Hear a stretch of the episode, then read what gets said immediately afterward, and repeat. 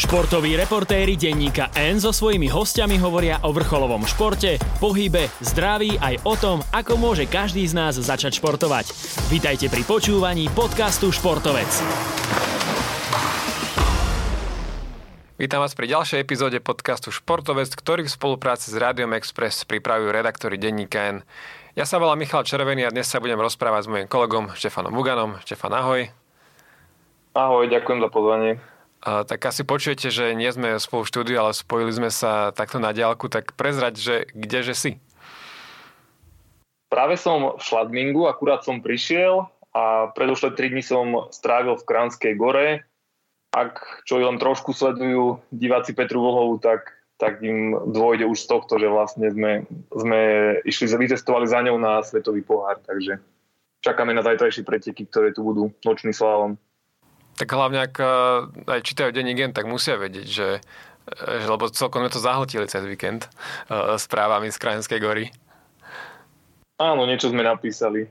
Ľudia, Petra je teraz vlastne športovkynia roka viacnásobná, takže ľudia o nej radi čítajú, čo vidíme aj z tej spätnej väzby, tak sa im snažíme prinášať nejaké informácie aj priamo z dejiska. No dobre, ale ešte predtým, ako sa dostaneme k tomu, že čo si robil v Krajinskej gore, tak uh, ty si dlhoročný tenisový redaktor. Bol si na viacerých Grand Slamových turnách, napríklad aj na tom, ktorý sa o chvíľku začína v Austrálii. Tak určite aj napriek tomu, že si bol v Krajinskej gore, tak si sledoval kauzu okolo Novaka Djokoviča, tak uh, myslím si, že uh, posluchači vedia, že boli veľké problémy s tým, že on prišiel na letisko ešte, ešte minulý týždeň v, v Melbourne a odtiaľ ho nepustili ďalej, ale dali ho do, do hotela s utečencami, kde čakal na, na súd, ktorý bol vlastne v pondelok, ktorý povedal, že jeho víza sú platné a teraz čakáme vlastne na to, že či minister pre imigráciu ho vyhostí z krajiny a dá mu trojročnú stopku na vstup do krajiny alebo nie, tak tvoj komentár k tomuto ako dlhoročného tenisového redaktora, zažil si vôbec niečo takéto? Priznám sa, že tým, že som na tom svetovom pohári, tak som až tak nechytal úplne každú správu, pretože to bolo naozaj zaujímavé, že pomaly každú hodinu prichádzali nejaké, nejaké nové informácie. A ako hovoríš, takýto prípad si nepamätám, keď by sa tak veľmi riešilo nie, niečo mimo samotný šport. Vlastne nie, nie to, čo sa dialo na kurte, ale niečo, niečo pomimo ako tento, ako tento Djokovičov prípad. Takže samozrejme nejaký, nejaký názor na to, na to mám. Ja som vlastne Novaka Djokoviča v našej koncoročnej ankete aj označil za antihrdinu roka, čo som trošku možno, to vyzeralo trošku schizofrenicky, pretože ja som ho dal ako najlepšieho športovca na svete za ten minulý rok, pretože vyhral tri Grand Slamové tituly a bol vo finále na, na štvrtom. Ale dal som ho za antihrdinu práve preto, že v čase proste pandémie každý sa nerozhoduje len o svojom zdraví, ale vlastne o zdraví celej spoločnosti, pretože to, či, sa dám zaočkovať, uh, ovplyvňuje, ovplyvňuje do veľkej miery aj ostatných, takže Novak vlastne doplatil na tento svoj postoj, dá sa povedať, ale na druhej strane v tomto prípade sú, dá sa povedať, že iba porazení, pretože aj Austrália to veľmi, veľmi zle zvládla. Podľa mňa to mali nastaviť tak, že môžu prísť do krajiny iba, iba zaočkovaní a žiadne výnimky sa nebudú dávať. Už tie výnimky vlastne tam vytvorili nejakú šedú zónu a nakoniec tú výnimku dostal a potom sme videli, čo sa dialo. Takže celé to divadlo na letisku to už sa mi akože nepáčilo a tam na vine nie je len samotný Djokovic, ale ako podal napríklad aj Nadal, tak uh, stačilo sa zaočkovať a bolo by vybavené. Ale čo ma ešte zaujalo, tak napríklad Nick Kyrgios, ktorý dlhodobo troluje Djokoviča, tak uh, mal také vyjadrenie, kde sa ho trošku zastal, že povedal hlavne, že, že, že Austrália, Austrália má naviac ako takto ho len proste hejtovať a proste všetky tie, celé to dianie na letisku takto robiť. Takže Takže vlastne taká prehra na oboch stranách by som povedal. Jediní možno výťazí sú nejakí politici, ktorí si na tom teraz vytlkajú body a niektorí sa hrajú na ubližených, niektorí zase na, na to, že ako dodržiavajú pravidlá, ale je to trošku taká hra, hra pre voličov z môjho, môjho pohľadu.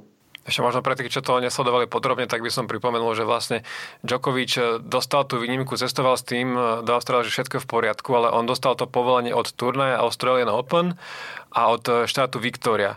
A, ale keďže uh, Austrália je federácia, tak federálna vláda si povedala, že teda nie je to v poriadku a tá ho vlastne zastavila. Čiže bol, bol to aj taký chaos v samotnej Austrálii a aj samotný premiér Scott Morrison na, najprv povedal, že, že ak, ak teda bude mať výnimku a všetko bude v poriadku, tak môže prísť a potom veľmi rýchlo otočil, keď, možno aj keď zistil, že z toho, z toho niečo môže vytlcť.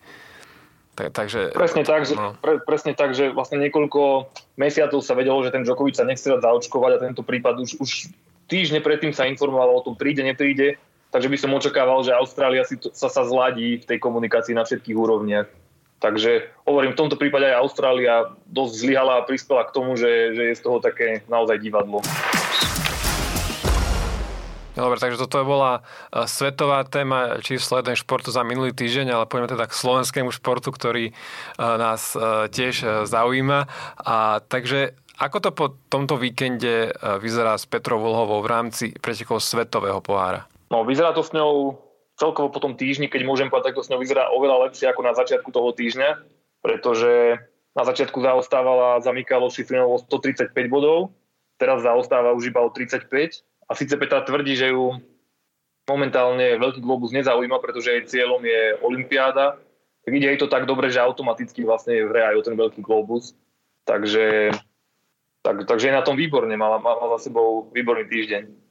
Ty si vlastne teraz v Šladmingu, kde ona už zajtra večer môže dosiahnuť celkom veľkú vec, tak o čo ide? No Petra môže vlastne s veľkým predstihom už e, ešte do, dokonca zostávajú uh, tri slalomy do konca sezóny a Petra už môže už teraz rozhodnúť vlastne o tom, že získa malý globus a to sa ešte ďalšie dva slalomy pôjdu, takže to, je, to svedčí o, o veľkej suverenite a Petri Vlhovej v tejto disciplíne a stačí vlastne sa umiestniť na treťom mieste a má ho istý bez ohľadu na to, ako dopadne Mikála Šifrinová. Čiže keby aj Šifrinová zajtra vyhrala, teda v útorok, ak to, naši, ak to počúvate v útorok, tak eh, je stačí to tretie miesto, tak? Presne tak. Takže je veľmi pravdepodobné, že sa aj to podarí, keďže tento rok vlastne všetky slovomy vyhala a v jednom bola druhá, ak sa nemýlim. A ty si čo myslíš, že ako to bude v tom, tom celkovom poradí? Pretože ona zatiaľ išla iba slalomy, obrovské slalomy, čiže opačná taktika ako minulý rok, keď, keď získala ten veľký globus, keď išla všetky preteky. Teraz išla iba, iba dve zo štyroch disciplín a je tesne druhá. Čiže aj pred sezónou hovorila, že keď e, po olympiáde, čo čo je čoskoro uvidí, že v tom svetovom pohári má aj na to, aby bojovala o ten veľký globus, tak, tak nám pôjde. Tak e, pôjde podľa teba? Jasné, teraz podľa mňa už nemá, nemá veľmi inú možnosť. Už ani tých pretekov nie je tak veľa do olympiády.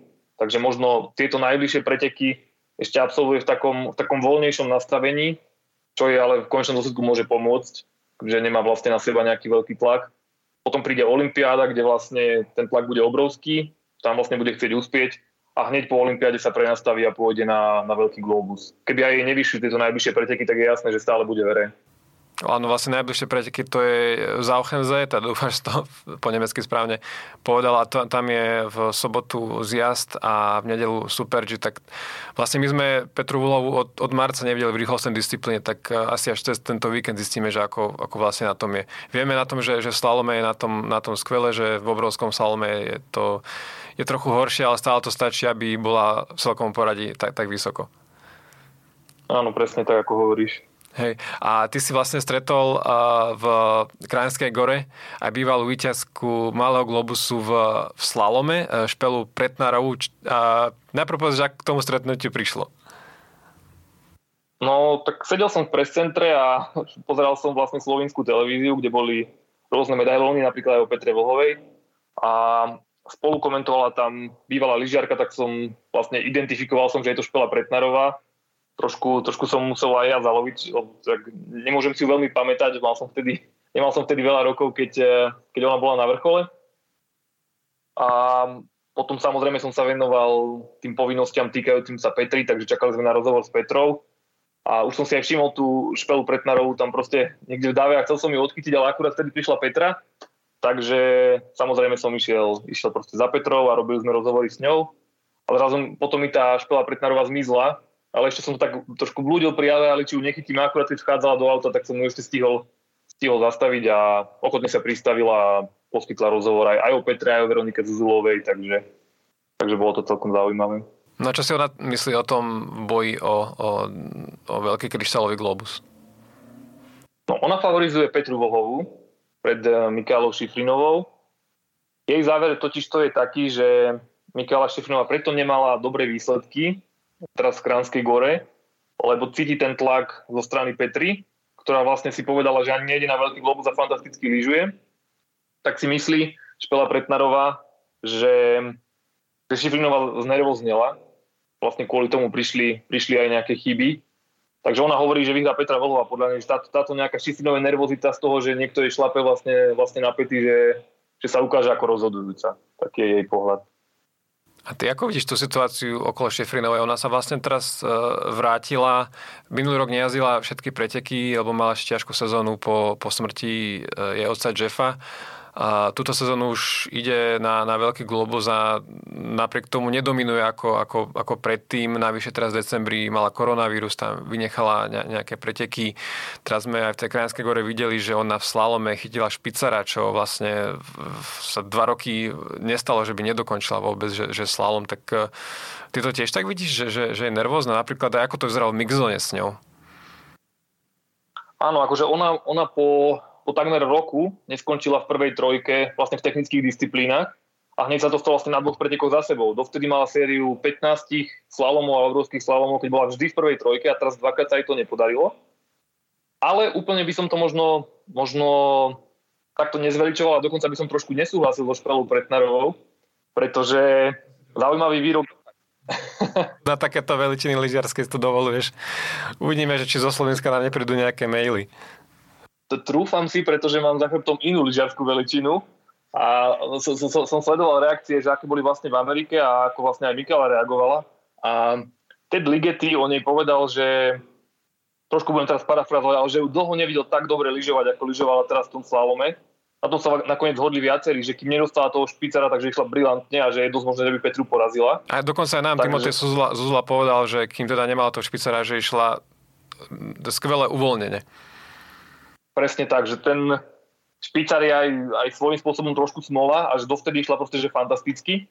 Takže v Amerike je také nastavenie, čo som sledoval proste nejaké reakcie, že, že Šifrinová je práve že v top forme a to, že sa aj teraz vlastne nevydarili preteky nejakými proste tým špicarom a aj ten obrovský slalom neznamená, že proste že zle lyžuje v tréningu, že, že má akože ten, ten oheň a to, to, to, to zanietie nejaké, aké si ju pamätáme, keď bola vlastne, vlastne na vrchole a tým, že vlastne aj Petra sa vlastne v posledných rokoch výrazne zlepšila, tak to vlastne slúbuje fantastické súboje už teraz v Šladmingu a najmä na Olympiáde. Takže ja, už som, veľ, ja som veľmi zvedavý, čo bude už zajtra v Šladmingu, lebo aj tá Špela Pretnarová povedala, aj mnohí to vidíme, že vlastne oni posúvajú, nejak, posúvajú sa navzájom stále vyššie, niečo možno, keď bol Federer s Nadalom niekedy a potom, potom Djokovic k ním prišiel, stále vlastne sa museli zlepšovať, aby, aby, stačili tej druhej, tak to isté robí vlastne Vlhová so Šifrinovou.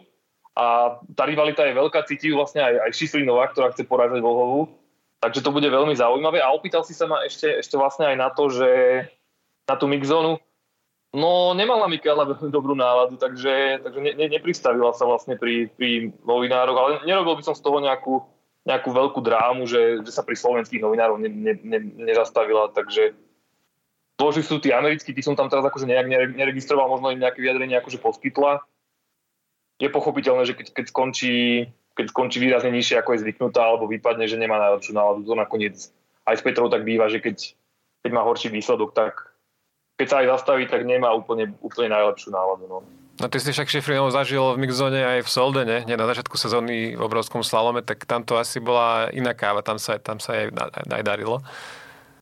Áno, tak keďže vyhrala, tak mala, mala veľmi dobrú náladu a tam vlastne ten príbeh bol skôr o tom, že, že sa znovu teší zo života. To boli ešte iba prvé preteky, ešte tam nebol taký nejaký stres a prepočítavanie bodov, kto je kde. Bolo to, že Mikala si vlastne sa ide otestovať, ako na tom je a vyhrala a užívala si aj spoločnosť priateľa Kildeho, takže dá sa povedať, že rozdávala úspevy na všetky strany a bolo to vlastne príjemné ju takto vidieť po, po tej osobnej ľudskej tragédii, keď vlastne, vlastne jej zomrel otec.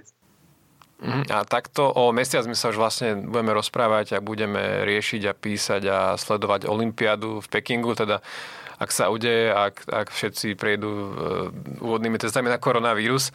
Tak uh, z toho, čo, si, čo vidíme teraz, tak pred tou Olympiádou to ako vyzerá? Uh, teraz sa vrátim k Petre Vlhovej. Že má ona, teda ja by som tak povedal z môjho pohľadu, že tá medaila v slalome by nepríde iba ak by ona nejako vážne zlyhala a v ostatných disciplínach je to také, že, že, že uvidíme, tak vidíš to aj ty nejak tak ako ja? Áno, áno. V slalome by to bolo veľká škoda, keby v sezóne, keď stále vyhráva, jedenkrát bola druhá, keby sa jej nepodarilo dokonca získať zlatú medailu. Ja neviem, či by vôbec bola spokojná so striebornou alebo bronzovou po takej sezóne. Je možné, že áno, lebo by to bola aj vlastne jej, keby to bola jej prvá olimpijská medaila, ale vôbec by som ani v obrovskom slalome neodpisoval a že vidím veľkú šancu, že by práve v Pekingu mohla, mohla chytiť dobrú formu a, a uvidíme, ako to pôjde v tých, tých ďalších disciplínach. To bude akože úplne špecifické, tam hlavne ide o to, je dobre sa nastaviť, lebo tá šanca je raz za 4 roky tak to bude najmä o tej mentálnej odolnosti, možno aj viac ako o lyžovaní. A Petra ukázala, že ju má aj teraz cez víkend, pretože po veľmi nevydarenom obrovskom slalome, keď skončila 15, čo bol najhorší výsledok v roku, tak hneď povedala, že, že okamžite to hádžem za hlavu.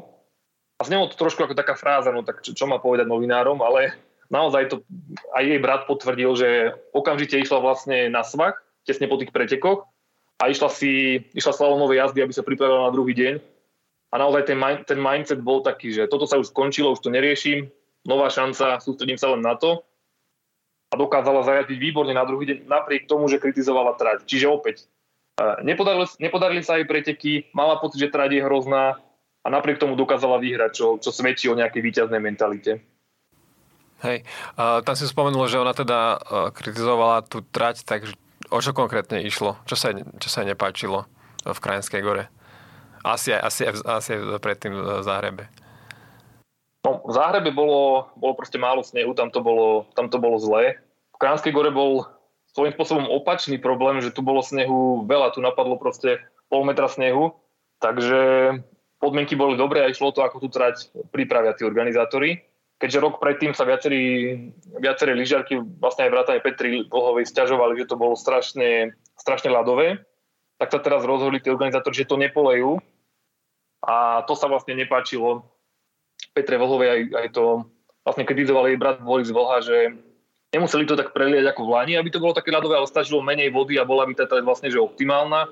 Tak to bola trošku rozbitá a Petre to prekážalo viac, pretože je silovejšia, silovejšia pretekárka a na, na, na tej mekej trati ona to tak prirovnala, že trošku, trošku do toho snehu rie a potom je pomalá. Takže teraz musela tak nejak zľahka vlastne lyžovať, tak, tak, nám to, tak nám to opísala. Čiže, čiže potom povedala na ten stav trate, že tá trať nie je hodná svetového pohára a to sa ukázalo ako prehnaný výrok nakoniec. Mm, ja som sa o tej trati rozprával aj s Timotejom Zuzulom, ktorý síce e, priamo tam nebol, ale myslím si, že on už iba poča- podľa zvuku, ktorý počuje v televízii, vie určiť, že ako to vyzerá. On hovorí, že problém je uh, aj, aj v bezpečnosti, pretože keď tá trať nie, nie je poliata on, hovorí, on to hovorí tak, že nie je kompaktná, to znamená, že 10 brán môže byť úplne skvele pripravených, je tam dobre, ale potom zrazu tam nejaká jama a môže prísť dokonca aj k zraneniu toho pretekára.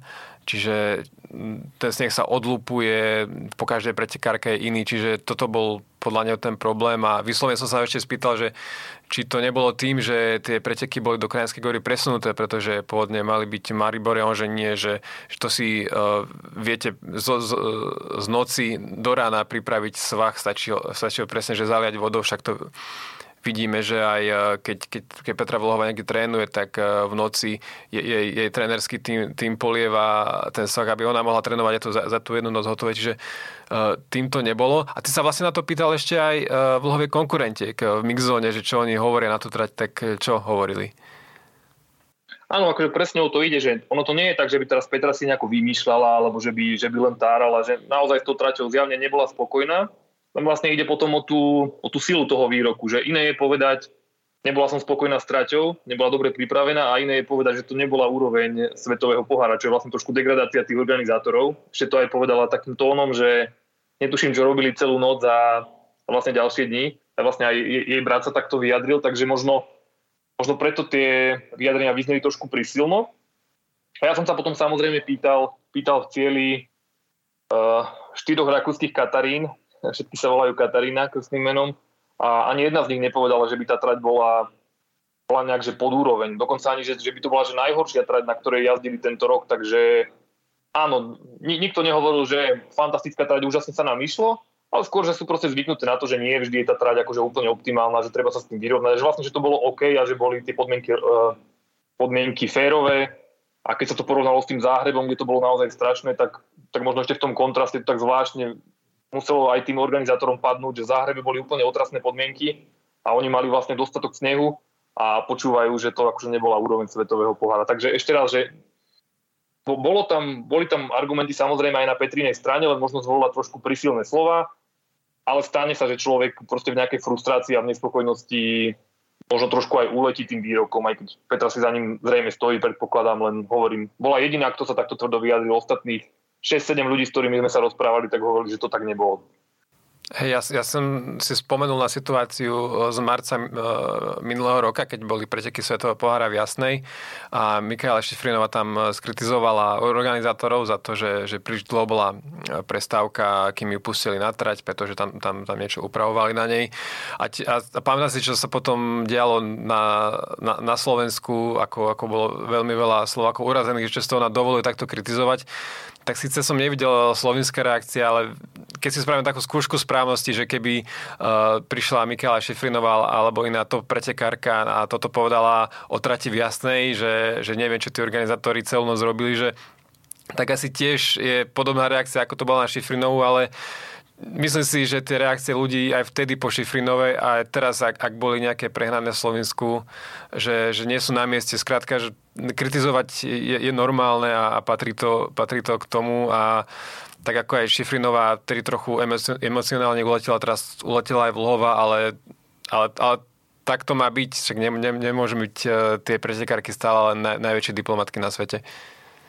Áno, akože určite to rezonovalo v Slovensku. Videl som aj nejaké články, že nebudem to teraz nejak, presne to neviem povedať, ale s, s titulkom, že Volhová zautočila na organizátorov alebo že kritizovala organizátorov, takže, takže rezonovalo to.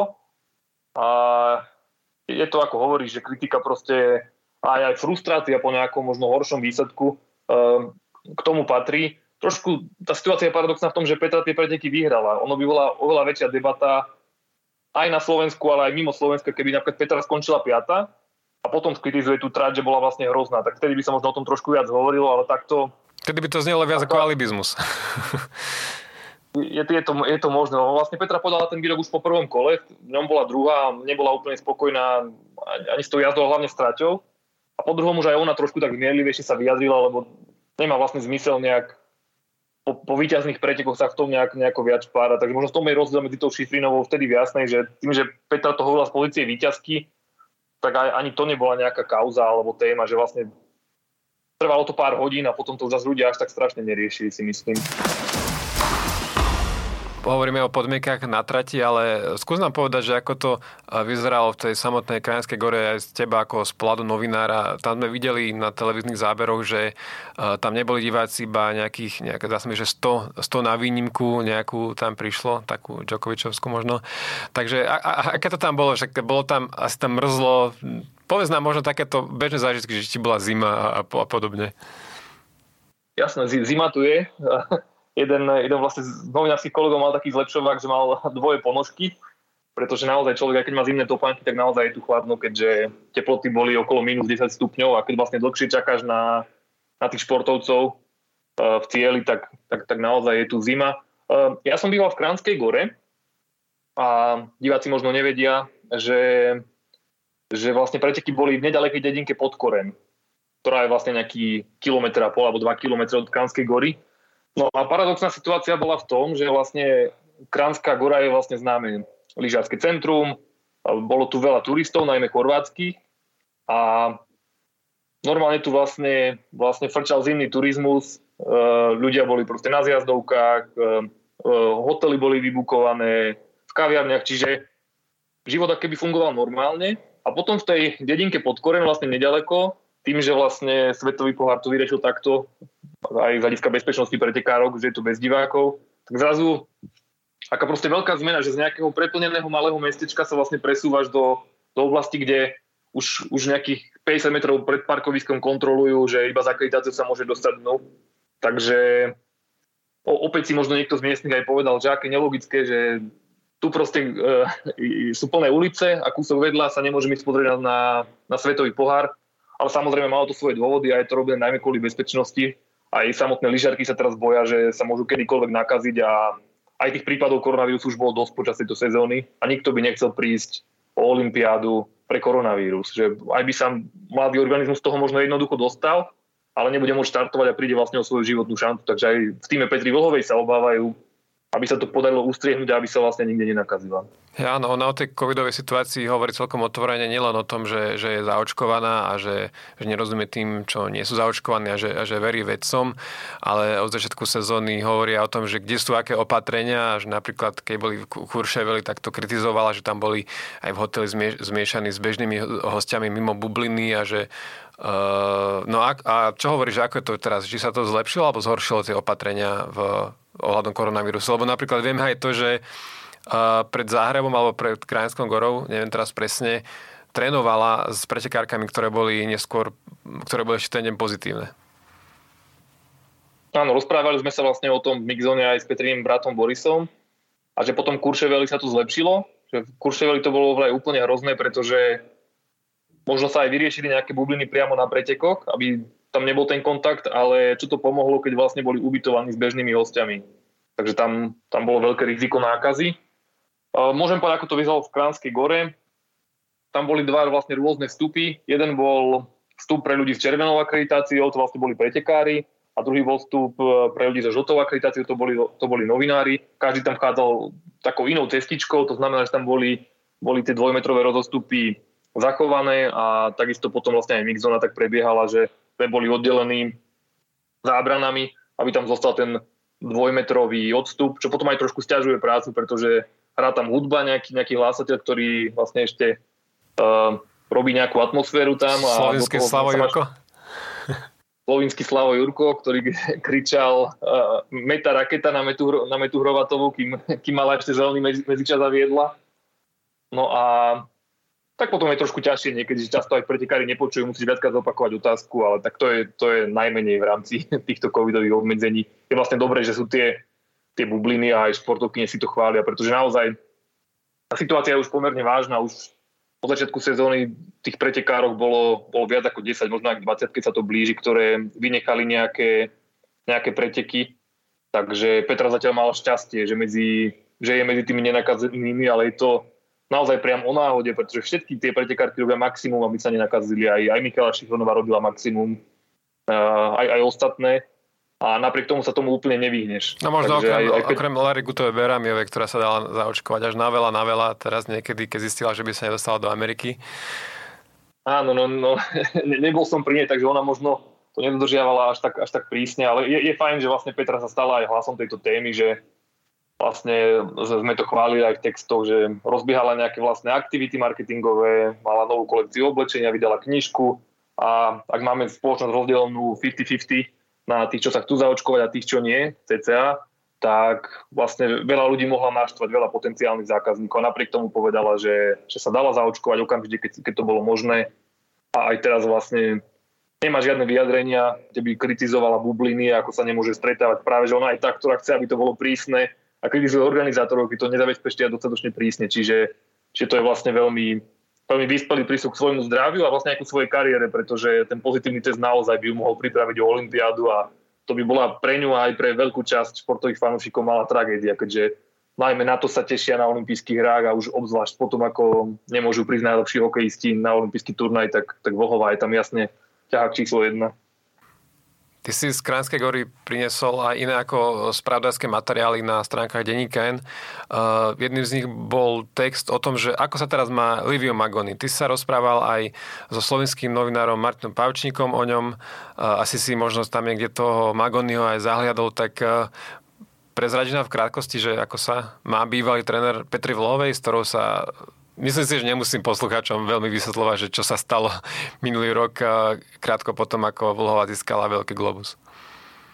Jasné, no takže má novú výzvu s, s Metou Hrovatovou, čo je, čo je veľmi talentovaná uh, slovinská lyžiarka, ale zatiaľ nie je na takej úrovni, ako, ako bol Magoni zvyknutý s predošlými zverenkami, s Petrou Vlhovou alebo s, tým, s Tínou Mazeovou, ktoré naozaj hrali proste neustále, teda neustále superli o víťazstva a táto Meta Hrovatová je zatiaľ, tento rok je najlepší výsledok 6. miesto v obrovskom slalome. Takže vlastne ten Magoni má opäť možno ako keď mal v začiatku Petru Vlhovú, tak má nejakú mladú lyžiarku, ktorú sa snaží naučiť niektoré veci, opraviť nejaké veci v technike a opäť sa mohol do toho pustiť s takým to svojou pracovitosťou, ktorou je on známy, že dbá na každý detail, že naklada strašne veľa v tréningoch, takže je dosť pravdepodobné, že Hrovatova trénuje momentálne viac ako ktokoľvek iný, tým, že vlastne Magony si, si na týchto veci potrpí.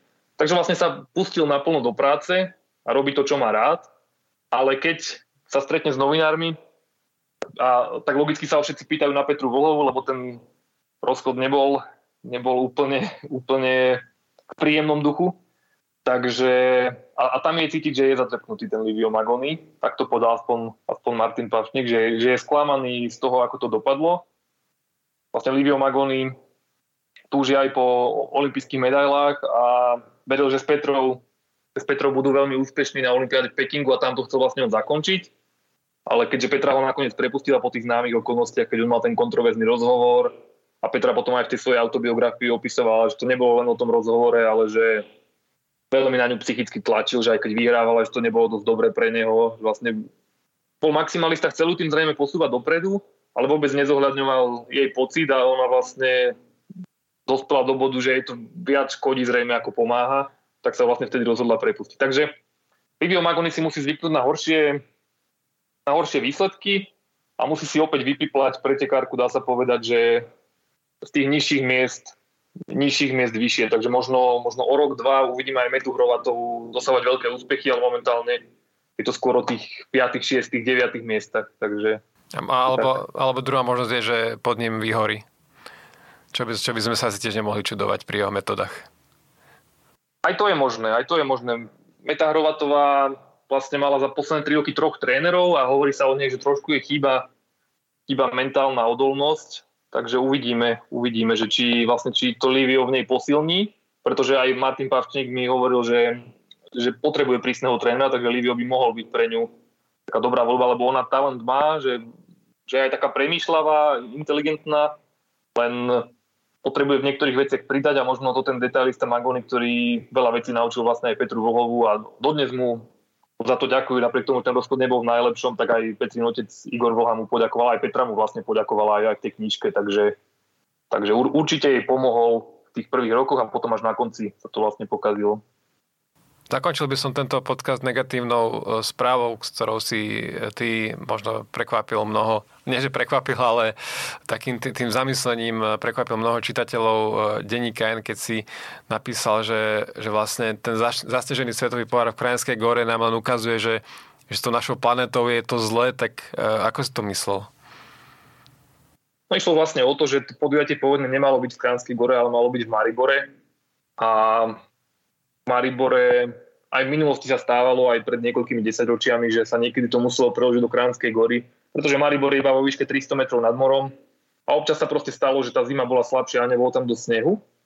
Ale bolo to, boli to skôr výnimky. Väčšinou sa tam proste podarilo to podujatie usporiadať, ktoré sa tam koná už od roku 1964. No len z roka na rok sú zimy slabšie a Maribor má problémy so snehom. Už naozaj veľké a teraz tretíkrát za sebou sa stalo, že sa to muselo presunúť kvôli tomu, že nebolo do snehu. Aj Špela Pretnarová povedala, že podľa nej to v Mari- Svetový pohár v Maribore nemá budúcnosť. A Maribor a Slovinsko sú len taká... Sú vlastne ešte... ešte je to, sú to miesta, ktoré nemajú také problémy s klimatickou krízou, ale aj tam sa už ukazuje uh, veľmi výrazne tento problém globálneho oteplovania.